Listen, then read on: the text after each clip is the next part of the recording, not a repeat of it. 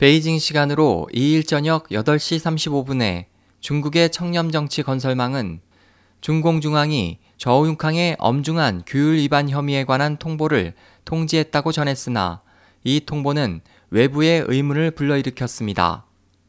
통보는 저우융캉이 중국 석유 천연가스그룹 국토자원부 스촨성 서기 및 중앙정법위 서기 재직 시 당의 규율을 엄중히 위반하고 직권남용으로 엄중한 잘못을 범해 중대한 책임을 지고 있다고 지적했습니다.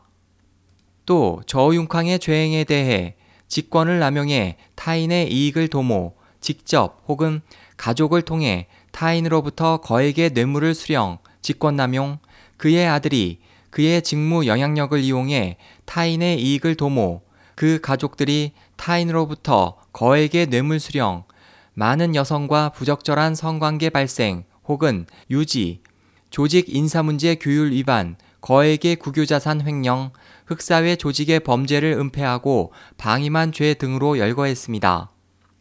통보는 중공중앙정치국회의 결정으로 저우융캉의 당적을 제명하는 처분을 했고 중공 18기 사중 전회를 기다려 추인할 것이라고 밝혔습니다.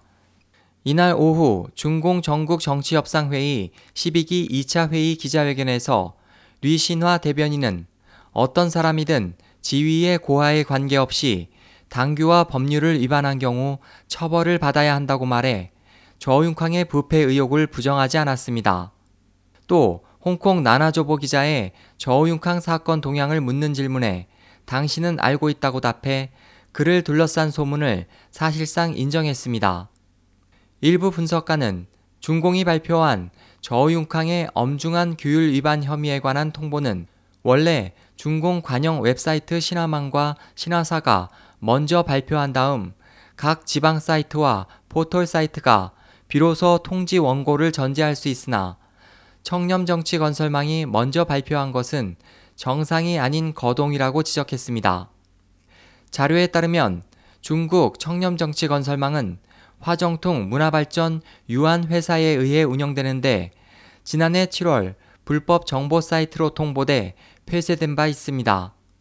홍콩 언론은 이 통보가 가짜 뉴스라고 지적했으며 현재 이 사이트는 접속이 되지 않고 있습니다. 최근 외부에서는 저우융캉 사건이 곧 발표될 것이라고 앞다퉈 전했고 중국 언론도 저우융캉과 그의 아들 저우빈 가족의 비리 의혹을 밝혀냈습니다. 그러나 지난 1일 발생한 쿤밍 무차별 살인 사건은 객관적으로 저우융캉 사건 처리에 장애를 조성했습니다. 저우융캉의 엄중한 규율 위반 혐의에 관한 통보가 이 사건과 관련이 있는지는 조금 더 지켜봐야 할 것으로 보입니다. SOH 희망지성 국제방송 홍승일이었습니다.